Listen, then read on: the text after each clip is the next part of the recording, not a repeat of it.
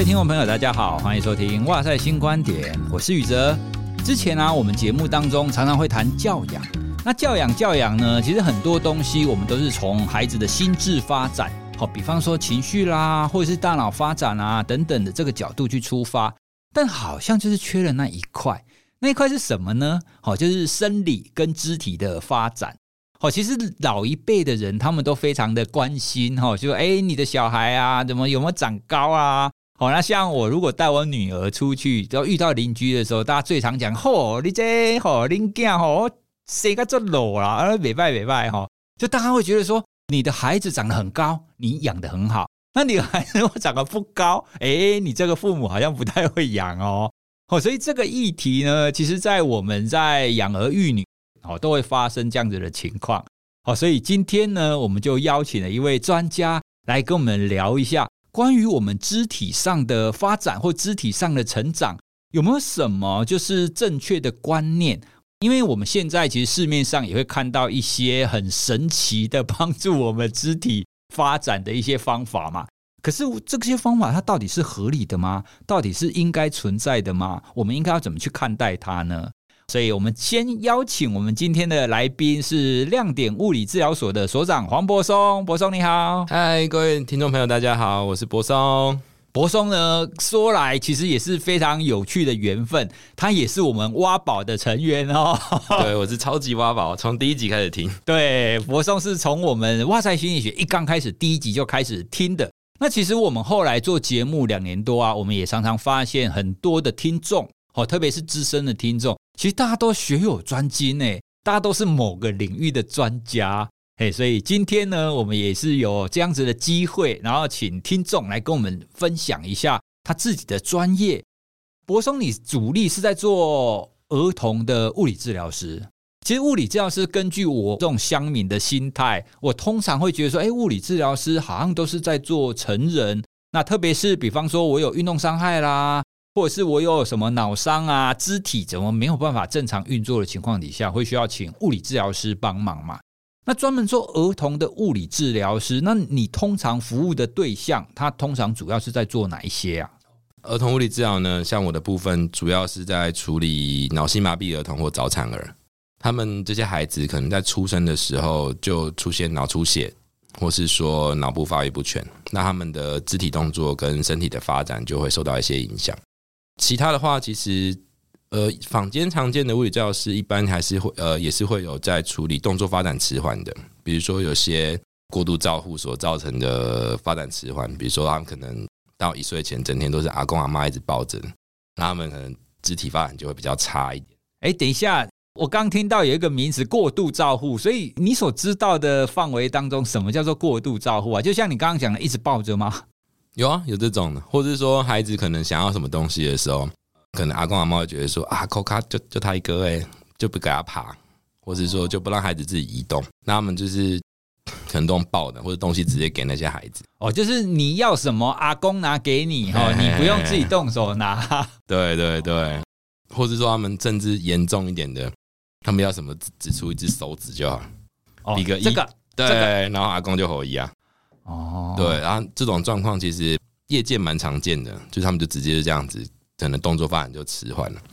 如果比如说我是一个家长，我要怎么去从哪一个指标来判断他到底有没有这种过度照顾啊？就台湾很棒的地方是，其实都会发一个妈妈手册。哦，对，对对对，那个其实很棒，是因为他呃，他告诉所有的家长，就是零到十二个月小孩子应该要有的该出现的一些动作模式，这样子。哦、对，是 follow 那一本，你大概可以知道你的孩子是不是有动作发展迟缓的问题。哦，所以反正我们只要照着妈妈手册，然后去，因为我们之前最常去找医师的都是要打预防针啊，哎，因为通常比如说每隔半年、隔几个月就要打预什么预防针，那预防针那个医生就会拿着妈妈手册，顺便帮我们对一下，好，那就可以知道说他整个的动作发展大概有没有正常的情况嘛。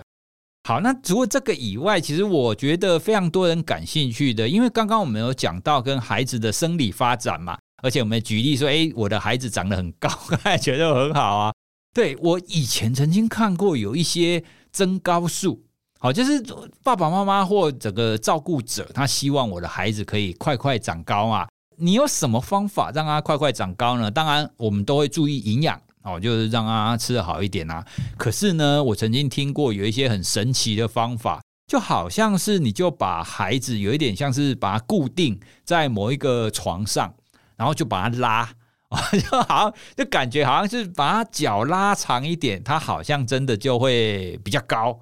哦，所以以你们的专业，我们在过往的这个历史上，我哎、欸，我觉得人类的这种文明，应该大家都很喜欢长高一点的样子，应该也有很多这种很神奇的方法吧？怎么帮助一个人把它变高一点呢、啊？其实，嗯，如果说有人在追王冠，那大家都知道英国皇室哦，那么差不多十九世纪的时候，蛮流行，就是让孩子的脚被固定住，让他腿型比较直，比较漂亮。什么时候把它固定住啊？睡觉的时候。睡觉的时候，对，或者说大家如果看那个《王者之声》，伊丽莎白她老爸就有被这样固定过。哦，真的哦。对，他电影里面有讲到，其实这件事让他其实非常的痛苦。他睡觉的时候都要被两个 cast，就是一个铁架，把脚拉直绑住，一路到十岁还是十二岁左右。等一下，身为睡眠专家，我要来想象一下。所以呢，那个孩子他可能躺在床上，所以他应该要是仰睡。他只能是，可是他绑起来，他就只能仰睡啊，他他就不能翻身嘞。对，所以呢，你刚刚讲的英国皇室的孩子，他小的时候为了要脚型漂亮，他只能仰睡，然后就只能固定住喽。对对对，他们就这样子，大概可可能从三岁开始一路这样子绑绑绑绑绑。三岁，对，就为了让腿型比较直这样子。所以听众朋友，你听到这边，你是不是会庆幸你不是英国皇室呢？哎、欸，我觉得这根本就是虐待哎，蛮多的。因为其实可能过去的家长还是希望孩子出去的时候好看呢。就物理治疗专业来说，或者说儿童身体发育学来说，嗯，孩子的下肢的一个腿型的发展，他们其实是有一个我们讲钟摆效应的。比如说，你可能十二个月大的时候开始会站，其实那个时候所有的 baby 会站，只要基本上你没有先天的疾病，脚都是 O 型腿。哦，是哦，所以婴儿一刚开始都是 O 型腿，对，对，因为你刚开始起来站，所以你的平衡不好嘛，所以你会怎么样？把脚开一点，对，你脚开一点，你的平衡的面积就比较大，对，所以慢慢就是比较像 O 型腿。十四个月开始走路的时候，你慢慢可以单脚承重了嘛，那你的脚就会其实那你的平衡范围面积就会越来越小，所以脚会越来越直。但你大概到二十四个月，就是在两岁左右，你开始可能会。步态会越来越快，然后走得越来越好，开始会跳。那你的脚可能就慢慢会有一点点 X 型腿，因为你脚，因为你脚，因为脚还在调整嘛，所以你的脚开始会可以站的比较中间一点。人的关节大概要到六岁是一个阶段，然后接下来青春期。那在那个阶段之内，其实关节都是松松的，所以你在松松的状况下，你脚站的比较中间，那边 X 型腿其实是很正常的事情。然后它会慢慢再成熟回来。中间可能还会有一度有点偏 O 型，然后才会变成我们现在一般人直的腿型这样子。哦，所以你的意思是，如果孩子六岁以前，他的腿型其实都还在成长，都还在有变化的。OK，所以你六岁以下，你看到他 O 型腿、X 型腿还是什么腿，其实你不用太担心，先不用太担心。基本上他只要动作可以正常的发展，其实就可以了。可是讲到这边呢，啊，七岁以后呢，我们有没有需要像英国皇室这样子，有什么方法让我们的腿型漂亮一点？基本上他的坐姿习惯，他不要 W 坐，呃，很多女生会这样做嘛，就是坐在地板上，然后是屁股坐在地上，然后脚是跑到外面的，那个叫 W 坐啊。Uh. 那个你知道盘坐吗？没有，盘坐是髋关节外转的姿势，那 W 坐是髋关节内转。哦，uh. 对，就是那种。你可能看日本动漫，一些很可爱的女仆或是一些妹子，他们会哦，你讲女仆，我就 对对对对对，就是两只脚在外面那个坐姿这样子，对对对。哎呀，糟糕，这样子用这种方法理解你的姿势好像不太对。宅男的对话，那种坐姿基本上，如果你要让孩子避免的话，那基本上孩子 X 型腿或是过度的我们讲髋关节内转的问题就会比较少。哦，所以如果比方说七岁以后，就尽量不要让他有那种女仆 那种脚外开的那种坐姿。对对对，其实尽量是说，大概三岁开始就尽量让孩子不要太多的盘腿坐。哦，因为那种 W 坐，其实有时候有些孩子他可能先天的髋关节的发育的状况不理想，或者说他运动量不足，那肌肉都抓不住髋关节，呃，严重的还会有髋关节脱位。哦，对，那有些人他们家族遗传有那个髋关节坏死，不明原因的啊，有些是遗传性的，他们可能先天髋关节的发育就会有些疾病。那你没有注意的话，可能就会提早诱发出那个问题，这样子。OK，对，那个可能就要请骨科医生开刀。那个只靠治疗是带他运动，那边蹦蹦跳跳，帮助不大。所以，如果要腿型漂亮，大概就是第一个就注意你刚刚讲的，你不要那种 W 型腿或者是盘腿，哦，就尽量注意坐姿。其实只要正常的坐姿，你的腿型应该就会正常的发展嘛。对，相对对脊椎或是孩子其他身体的一个发育，比较可以维持在正常值里面这样子。对，好，那我们刚刚讲的是腿型，那我们接下来进入一个关键，大家都希望自己的孩子长得很高，又高又壮，你的头好壮壮嘛，所以你除了心智发展以外，你身体要长得强壮。其实大家觉得头好壮壮都是讲他长很高啦。历史上或者是你有听过什么方法可以帮助我们人长高的吗？除了一般的，我们会说你要营养补充嘛，那你要运动嘛。可是呢，如果真的就是营养营养也补充了，运动也动了，可是它就长不高哦。有没有什么方法可以帮助我们长高？因为刚刚我们讲讲用拉的这个方法，真的是好的吗？嗯，违反人性嘛。你让你让孩子睡不好，弄不好更更凶狠的，有的还会做做截骨，他可能就把孩子的骨头弄断，然后再帮他摆在一个复位的角度的时候是比较拉长的，让骨头慢慢再长多一点出来，有这种的。等一下，所以你的意思是说，把脚打断，然后把把这个脚骨整个变长，对，让它那个生长空间稍微再拉长一点点。哎，我好像前一阵子有看过有一个新闻，不过那个新闻是好像成年人去做的，好像有一个外国人，他好像一个男性，他好像觉得自己长得不够高，所以他就有去做类似的手术，好像长高了将近十公分吧。啊、所以这个这个是真的是可以做，是可以的，但是其实过程非常痛苦。呃，如果是成人的话，基本上你问骨科医生，他们应该都会说，那就必须要用金属去把它固定在那个长度，然后要让它维持功能。但你用金属卡在骨头里面，你去承重的时候是会疼痛的。但你刚刚讲的，如果是孩子，就是拉开，但是它会长出来的，它会长啊。大家骨头都会长回去原本的位置。OK，对对对，那只是没有人可以跟你保证它可以往哪边长，或者长得漂不漂亮。哦，所以这个理论上是可行的，但实际上会有人做吗？哎，我觉得很痛苦哎。现在应该不行啊，现在儿少法就直接告你。哦，对，那这个技术如果是用在脑性麻痹的话，哦，对，因为很多脑性麻痹孩子他可能下肢的状况不好，那他们说会有髋关节脱位，那可能就必须要讨论，比如说用松筋手术。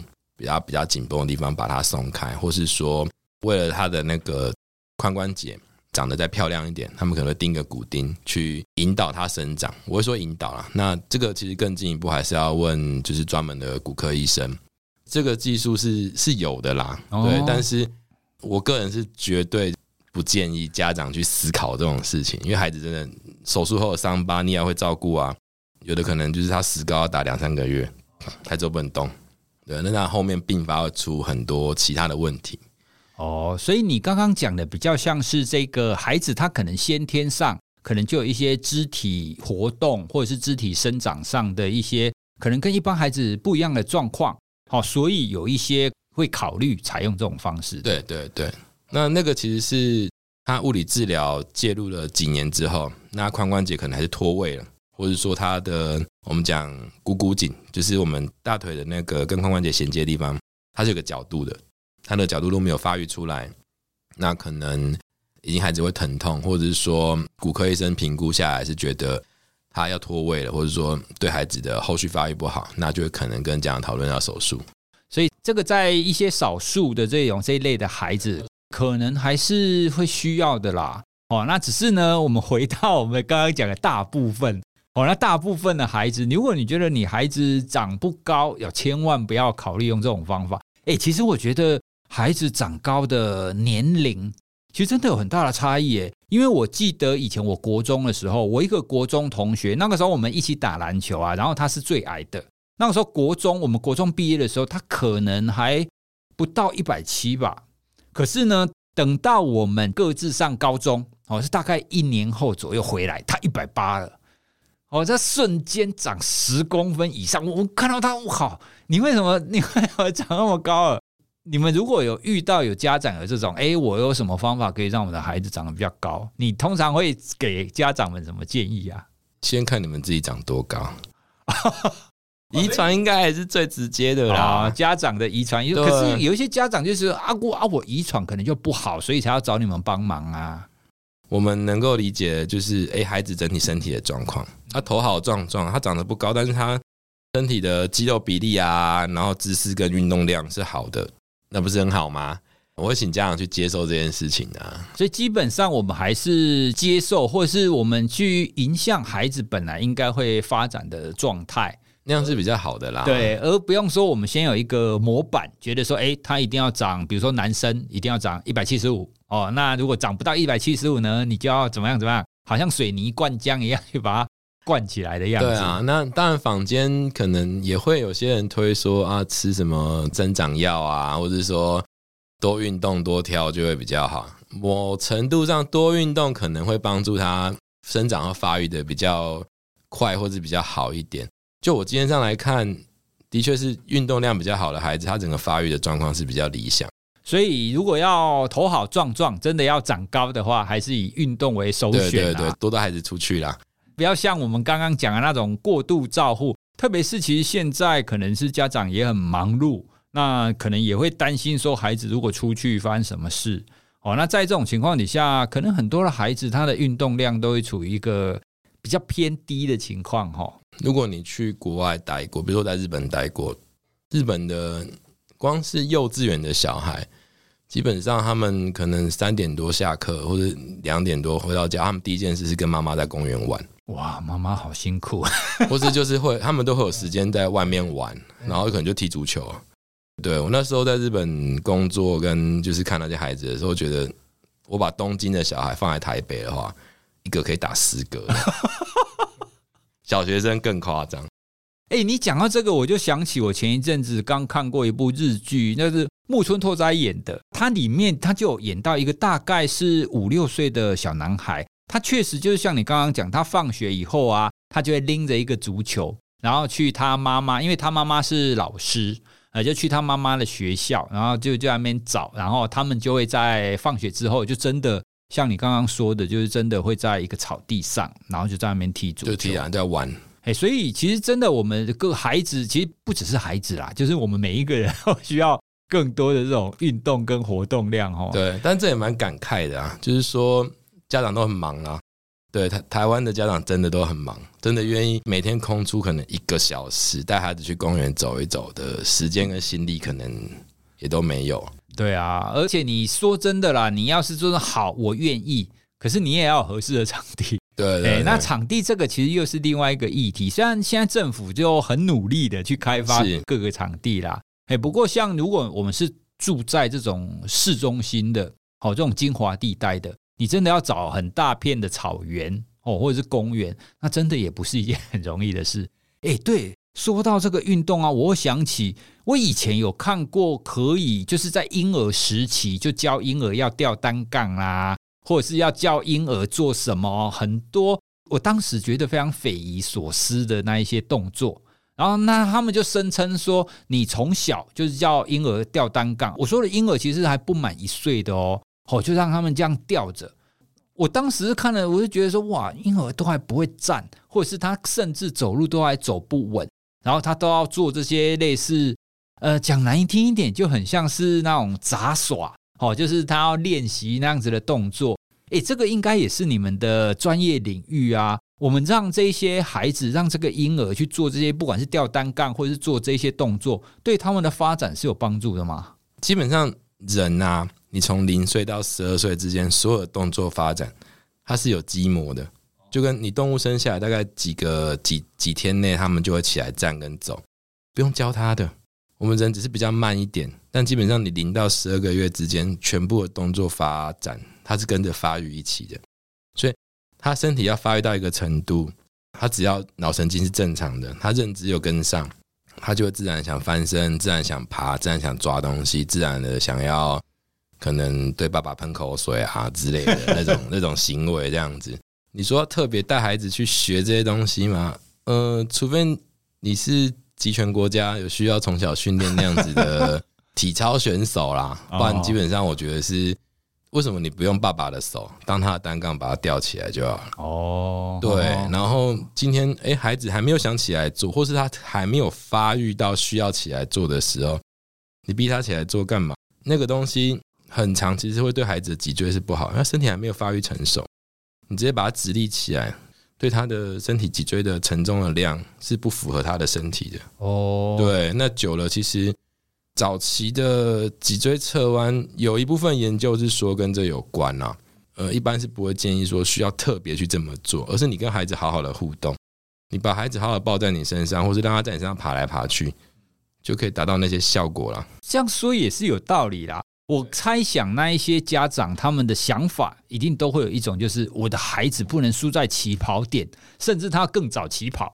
哦，所以他们会觉得说，诶，我做这个，不管是婴儿吊单杠啊，或者是其他的这些训练，可能是有助于他的大脑，或者有助于他的肢体发展，所以他以后可能就会变得更好吧。可是我觉得这种赢在起跑点这种想法，我我觉得有一个盲点，你知道吗？其实你先起跑，你不一定会赢啊。对，其实整体还是会看我们就是整个自己，就是每一个个体他自己发展的情况嘛。好，比方说好了，因为像我女儿在上幼儿园的时候，大家都说，哎，你要不要去上那个双语幼儿园啊？从小就给她有英语环境啊，等等等等，对，很多嘛。那可是那种双语幼儿园又很贵啊，你到底要不要呢？好，那当然就会有很多的说法。可是有不少的家长，他们自己的经验是，其实关键还是在自己的家庭环境有没有适当的在亲子互动当中提供这样子的一个互动跟环境啊。不然很多你在学校听一听啊，回家没有用，那也是没有用啊。长大你英文还是要重学啊。觉得这刚刚我们提到这个类似婴儿掉到单杠的这种发展啊，其实我们还是从最根源的我们人的发展阶段来看。好，我们不要就是去想说我要赢在起跑点，我的孩子一定要比别人更早学会站或更早学会爬，没有这个必要。让他慢慢的就到那个发展阶段。哎，其实讲到这个啊，我又想到，就是好像前一阵子有人在讲，你是拿笔写字还是什么？你要几岁才可以开始让他学这样子的细动作？所以你们在看这个整个孩子的肢体发展，可能也是有分。我们刚刚讲那个站或坐，这是可能大动作嘛？现在是粗大动作。那拿笔这种可能就细动作。细动作的话，一般来说。专业分也是请职能治疗师介入哦，这个就是职能治疗的领域。对对对，那但是其实比较完整的职能治疗考量，还会考量到孩子的认知跟家庭习惯，孩子会不会想要用笔去操作跟表达，可能先从这边开始。所以当他们更细的，可能会考虑说，哦，孩子大概几岁的时候是怎么握笔的？可能是先抓一根棒子的握法，然后可能再变成我们像有点像抓筷子的握法这种感觉，这样子。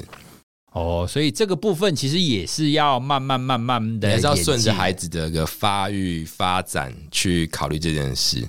那如果很早就请孩子，比如说就要握笔，然后就要握得漂亮，字就要写得漂亮，你的孩子还没准备好，然后你又一直逼他，累死的都是大人自己而已啊，孩子孩子只是痛苦而已。哦，所以其实整个的原则仍然是顺着孩子的发展阶段啊。哎，所以其实你要好好的养一个孩子，让他头好壮壮。你说难，其实也还好，就是你要关照他整个的发展历程到什么时候，那适度的时候可能拉他一把，或者是一起参与。哦，这其实就是最好的方式。哎，那你有听过市面上有什么比较神奇或者是夸大的这一种帮忙孩子可能快快长大的方法吗？其实现在有很多那种嗯。教养的课程，或者是你带孩子去，然后他就会教孩子做一些什么样子的活动，说这样子可以帮孩子的什么东西的发展变得比较好。有啊，现在蛮多了，而且很多可能就是说，哦，我会教你怎么带孩子翻身，然后训练出他肚子有力气啊，然后他可能会更早可以坐起来，他可能爬的会更漂亮，可能可能十一个月就会站起来走了之类的。有这种课程哦？那真的会有效吗？这些专业内容基本上是不伤害孩子的啦，但是，嗯，有没有效？因为不，我刚刚就说了嘛，他零到十二岁，只要你的孩子是正常的，他不是真的有神经学疾病上或者其他问题的话，它就是会发展出来啊。那已经会发展的东西，你还要花钱去消费把它买出来，那就我只能说个人选择啦。OK，对，我只能说个人选择。而且刚刚宇老师这样讲一下，我会想到想到一件事是，有时候你赢的起跑点没错啊，可是你可能输掉了什么？你输掉跟孩子相处的时间。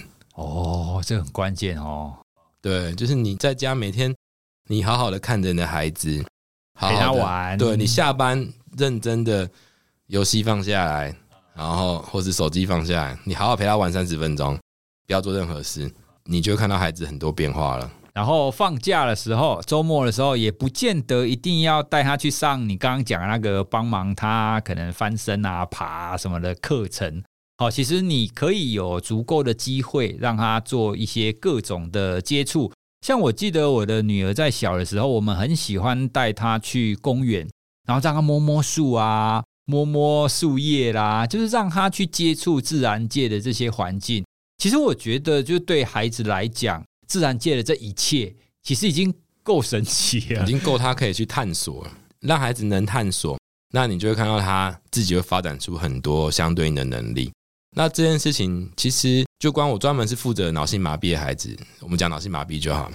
有的家长就真的是连晚上陪那些孩子互动，做一些运动，他们可能就真的要练习翻身，或练习跪，或是爬，或是说要帮他们做一些些治疗。那有些家长是连这个时间都不见得能够播出来，但另外一部分是愿意这样播出来的那些孩子，相对的发展就会更好，进步的更快，更健康的，甚至。他们周末一定会带孩子出去，甚至会把孩子，比如说直接埋在沙里面，给孩子一些刺激，然后让他去去在沙里面玩这样。等等，我刚刚跟你讲埋在沙里面，你的意思是让他在沙坑玩吗？还是挖一个洞？他就挖个洞把孩子插进去？真的假的？但反正会露出来嘛，就然后帮他拍照，很可爱。然后也会引导孩子，因为他们的手会像。又像鸡爪那样子，对，当然他们会在这个过程中，哎，一直拨那个沙，然后又叫出很多动作，对对对，这是很棒的一个事情。那个那个画面很可爱，这样做是可以的，他不会被埋在里面出不来，不会啦。他们就是在跟孩子在玩的一个方式，非常有趣。对，所以主要还是用这种自然探索的一个方式跟孩子互动嘛。有些也是，或者是说，你就带孩子去游泳嘛，你把他丢到水里面去。不是看他挣扎啦，但是是在 在水里面跟他玩。那孩子透过新的一个接触，他就会自己发展出很多东西。对，那重点是你要花那个时间。很多父母有时候的心声就是：哎，其实我没有那么多的时间。如果我让他去上课的话，我可以多了。比如说，我可能赚了一个小时，赚了两个小时，我可以做我的工作。其实想来也是家长的一些无奈啦。哎，因为。我我相信有很多的家长很想要陪伴小孩，可是真的我的工作是这么忙，所以其实有的时候教养的问题，他可能也不全然是可能是照顾者有什么不好，或者是怎么样，有有有时候他真的是一个体制上那整个系统性的问题。但是了解这件事情之后，尤其我在医院的时候啊。遇到相对是一般的迟缓的，他们可能就我刚刚前面提到，稍微有点过度照护，然后导致他们动作发展迟缓的。其实有时候我宁可会跟家长约说：“哎，你今天孩子不要带来，你人来，我们讨论一下你们家的生活模式，你从作息去调整。哎，搞不好他们就挤出一点点时间。对，你每天晚上挤出二十分钟，十到二十分钟，跟这个孩子好好互动，他就进步了。”哎，对耶，其实你这样子讲，我也回想我自己的整个跟孩子互动的作息。其实我们有的时候会觉得说啊，很忙，很忙，很忙，很多都是因为我们的很忙的这种作息模式，都是从孩子还没生出来的时候嘛。那孩子还没生出来，你当然会把所有的时间填满呐。可是当孩子生出来，你再用以前一样子的惯性的方法，你当然挤不出时间来啊。随着孩子的成长，你可能需要挤出来的时间可能又不一样。哎，所以我一直觉得，在养小孩对我来讲啊，它也是一个自我觉察跟互动的一个历程。大家都在成长，对，你必须要去发现孩子现在啊，他成长到这个阶段，他需要你的是什么？没错，所以你的时间一部分也要跟着孩子的成长去做弹性的调整。好，那最后我们来聊一个议题啊，因为你做非常多的早期疗育嘛，包含那一些孩子他可能。一刚开始可能因为神经学的议题，或者是可能因为肢体发展的关系，没有办法好好的长大。那我相信这些孩子的家长，他应该都是有满腹的委屈跟心酸。那其实，在这当中，应该有很多就是无奈，或者是在孩子跟家长互动当中的一些难处。那你可不可以跟我们分享一下你看到的，在这样子需要早疗的孩子身上，他们的家庭会有什么样子的议题呢？其实最常见的议题还是他们要先去接受孩子的一个先天性疾病的状况。运气好的，可能这些孩子未来还是有机会进到一般社会跟人竞争；运气不好的，有些孩子可能这辈子就是卧床，他可能未来就是在要要去机构去住这样子。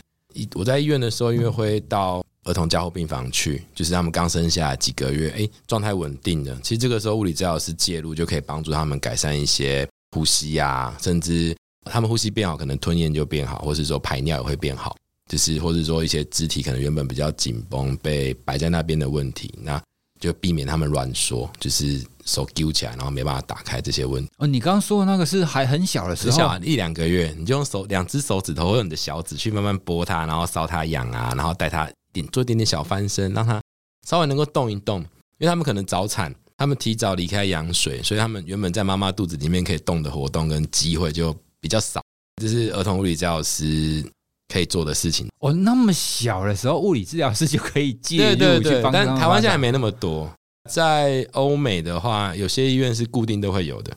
他们孩子只要生理的机制是稳定的，就会找治疗师来介入。可是顺着你这样子问，那是不是大部分的早产的孩子都会需要你刚刚讲的这种呢？有的不用，有的早产下他就算可能只有八百多克，哈，但是他可能肠胃道还。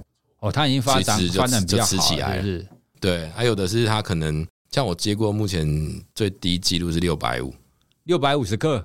听众朋友，我们正常一个孩子生出来应该有两三千克，对对对，至少一千八以上嘛。对啊，对我在最低记录有六百五人。哎，那这样子你去帮忙他的时候，你不会怕怕的吗？很抽啊，刚开始，而且在日本的时候，他们那个交病房。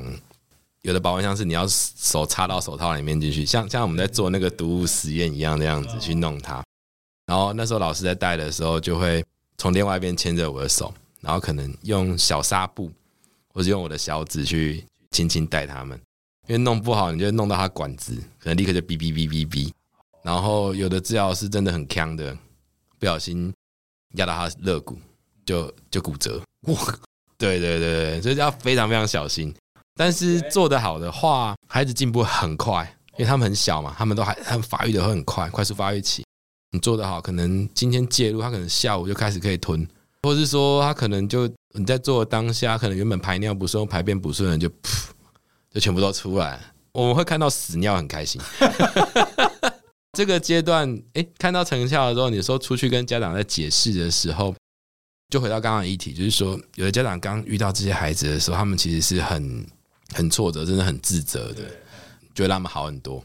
妈妈状况更糟糕的，是他可能生出这样子的孩子，这些状况的孩子，但是家人不认同。我遇过那种，就是我刚刚出加护病房，哎，跟家长在解释说，哎，今天孩子状况怎么样？然后看到什么，他可能哪些反射代表他曾经的状况是好的时候，你可能听到旁边那个婆婆说啊，你就是你身体啊那样，生出这种囡啊，喏。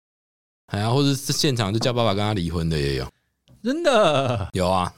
哎、欸，这个真的很过分哎！就内心就我内心，他就三字经大概骂个一万次这样子。但他为什么不会怪他儿子？搞不好是他儿子的问题啊，就之类的啊。有的爸爸还不错，就会说你妈那恭维啊，有的没。那有的就是一般遇到这种强势妈妈，就是啊不，我们在啊，就需要那样啊。这种哈，这种在那个 PPT 的那个婚姻版跟妈宝版一律建议就直接离一离啦。我觉得在这种情况，孩子遇到这种状况的时候，嗯，没有人愿意碰到嘛，所以应该是整个家庭一起来承担。就是这些孩子也不是故意的啊，对啊，妈妈也不是故意的，爸爸也不是故意的，没有人是故意的啊。对对对，大家是应该面对这种事，对，大家一起来承担跟面对。那这个时候去怪某一个人，其实都是不合常理。搞不好还合常理，他大家都想要找战犯嘛。哎呀，对啊，那这这件事其实对物理治疗老师难的地方是说，我们在学校教育的时候，其实没有学这块，要怎么去处理这种状况。哎，对啊，不然如果遇到那种情况，你你要怎么办啊？你要怎么？我刚开始的时候真的是不知道怎么办，我会傻在那边等他们吵完了，然后我再解释，或是说后来。再进阶一点，会学会说啊，不然我先跟妈妈讲，你们先去旁边把他们赶走。工作在五年之后吧，三到哎、大概五年的时候开始，就是说不能这样讲啊，这种事就是就可以比较直接有逻辑的去介入，然后试着教育这些观念比较老的一些人，这样子对，然后也让妈妈的压力尽量下降，就开始会学会说。如何降低家庭压力这件事情？诶，这样听起来，这种早疗的孩子，他的家庭其实也蛮需要有类似这种心理师，或者是你们物理治疗师或职能治疗师，也要有一定程度的这种心理智商还是什么的这一类的训练哦。因为应该不会说是训练，我觉得要至少一些基本知识啊。这也是为什么我会听到哇塞开始有这样 podcast 的时候，会特别的兴奋，因为我有办法把一些相关适合他们的议题。的 Podcast 那一集先转给家长听。我自己治疗所有合作的智商所，那如果说状况可以的话，家庭经济还 OK，或者家长还有余力的话，我也会转介一下。哦，所以你们也会有遇到这一类的家庭的议题，然后转给一些智商所。对对对对，那最常见的是你刚刚讲的那一种嘛，需要转 婚姻议题的蛮多的，然后再是家长个人压力的。我到后来做到后来会觉得说，就算是有问题的儿童跟一般儿童，其实妈妈内心的压力或者爸爸内心的压力是一样的，大家都是对孩子有焦虑的。如果你把它视为一个比较相近的概念，然后一起去介入，然后帮家长成长，我觉得都是对孩子有帮助的事情。诶，这样听起来，我们在谈这种早期疗愈，它其实要关注的不只是孩子本身了。那甚至会连整个家庭成员，这应该说主要照顾者啦。因为就像你刚刚讲的嘛，爸爸妈妈他一定都承担了一个压力。可是呢，有的时候这两个人哈，父母两个人，他们所去疏解这种压力的方法可能会不太一样。比方说，那个爸爸可能就逃避，哦，他可能是啊，怎么办？怎么办啊？不知道怎么办？好啦，那我就专心工作。对，逃避的蛮多的。对，就就爸爸可能会逃避，可是妈妈不能逃避啊。很大部分的妈妈可能就要承担起这个孩子教养的责任嘛，好，所以这个时候就他就因为这两个人他可能因应方式不一样，那展现出来的方式不一样，所以这就一定会产生冲突啊。妈妈一定会说啊，你怎么都不关心？那爸爸可能就会使出我们刚刚讲的就是千古的那个老套啊，没办法，我要赚钱。我们回到刚刚前面有讨论到的议题，就是这两个人其实都没有看到孩子在干嘛，他们都没有认真的去看着自己的孩子。比如说，那妈妈的部分，妈妈也可以说，我一到六都在带孩子跑疗愈啊，很多啊，很很多父母亲都非常，而且他们他们甚至会，妈妈的焦虑就会在他希望孩子进步，他们可能就花很多时间在外，都没在家里。对，很多早疗的呃个案的家是没有家庭的。那我有遇过最糟糕的状况啊，就是之前土城有发生一个，几年前呢、啊，土城有发生一个社会案件，就是孩子是脑性麻痹的孩子。治疗，他已经几乎已经可以自己站起来，单手扶着桌子或椅子，可以走路了。对，他原本是一个四肢高张很严重，还甚至还有癫痫，已经都可以走路了。然后妈妈的心理压力越来越降低了，结果爸爸工作不顺，再加上孩子可能晚上会闹一下，因为他们后来又生一个，这爸爸就精神有点崩溃，然后他就把全家闷死，然后再自杀。哇，对，然后哎，我还，然后对我们治疗师来说，最大的冲击是，这孩子都会走了，然后他准备小学的东西了什么的，然后就死了啊。对，就是早疗治疗师压力很大，就是重症的早疗治疗师很常会面对一些东西。对，哎，所以真的今天没有跟你聊这些，你可能没有办法想象。哦，因为我们一般可能大部分听众，我们的家庭，那你的孩子发展可能都是比较正常一般的情况，所以我们可在想象那一些早疗，可能也可能只是想象到哦，就可能爸爸妈妈需要带他去上课，那可能会需要多一点的陪伴。哦，可是你就没有办法想象他衍生出来那些家庭动力啦，那一些情感啊，那一些压力等等的，他就会变成是一个非常非常需要一些心理人员或者是相关的这种协调智商的介入呢。哦，对，所以讲到这边，你真的会觉得人要长大，一个孩子要好好长大，很不容易。对，对，真的是非常不容易的一件事。那我们这些做早疗的人，有时候大家在一起聚餐啊，也都在聊早疗的事情，然后看到健康的 baby，对，超级兴奋，哇，你怎么那么健康？这种感觉。所以真的，大家都越来越能够体会什么平安就是福，那好好健康长大就是一种福气。真的是这样，你真的让你的孩子可以好好的长大，真的很需要家长有一点时间呐。我们不要说你下班所有的时间都要陪小孩，哦，我们至少就是播个二三十分钟，然后全心全意的陪着他。那一来呢，你不管是他的动作、语言，那跟他的那一些社会情绪也好，或是互动也好，你都有办法在这可能每天的这个短的时间以内跟他一起培养，而且这样子你的亲子关系才会好。一个孩子的成长真的会需要很多就是专业的帮忙啦，特别是他如果真的在先天上或是后天上有些迟缓的话，哦，所以我们会需要大家就是多了解一些这样子的一个现象，哦，或者是这样子的一个概念。特别是，诶，如果听众朋友你要记得我们刚刚讲的，诶，长高或者是腿型要美呢，哈，就记得哦，不要用什么偏方或者是特别的方法。好，那记得让你的孩子，你的动作慢慢慢慢的发展，这个是最重要的。尊重你的小孩，那你真的担心，那就带去看一下儿童骨科，了解一下孩子的身体的状况。对，不要去看到那个广告，或者是看到什么偏方，或者是有什么很奇怪的 KOL 跟你讲说，哎，这个拉一拉会变高哦，千万不要这样虐待孩子哦。我一直对你那个英国皇室那一个例子哦，真的是。太印象深刻了，而且我觉得非常的不可置信哦！我们千万不要做这种，就是违反孩子成长跟违反孩子那种，会造成孩子心理阴影。好，那我们今天呢这一集来跟大家聊聊，诶，关于我们的儿童的发育哈，关于我们的身体的，关于我们的腿型，还有我们长高，那也顺道让大家可以明白一下整个早疗的情况哦。那其实它的议题是相当的复杂的。那如果听众朋友你觉得这些资讯，对你有帮助，那或者是你知道你的好友或者是你的朋友家人会需要这方面的资讯的话，都欢迎你把这一集可以转给他听哦。好，那我们会希望这些正确的知识可以让越多人知道越好。好，那我们今天呢，非常谢谢我们的挖宝之一，而且也是我们的亮点物理治疗所的所长柏松来跟我们分享。那听众朋友，如果你对我们今天柏松所说的有什么想法，你想要回馈的话，都欢迎你，可以透过脸书啊、IG 啊，或者是其他的方式，你可以传讯息给我们，或者是我们现在也有脸书社团哦。所以，听众朋友，如果你现在还在用脸书的话，那欢迎你加入我们的脸书社团。我们每一集的节目内容都非常欢迎大家可以提出一些讨论。如果你提出了讨论，我们无法直接回应的，我们也会转给柏松，那请他从物理治疗师专业的一个角度来跟大家做回复。好，那我们今天就跟大家聊到这里了，谢谢大家，谢谢大家，拜拜，拜拜。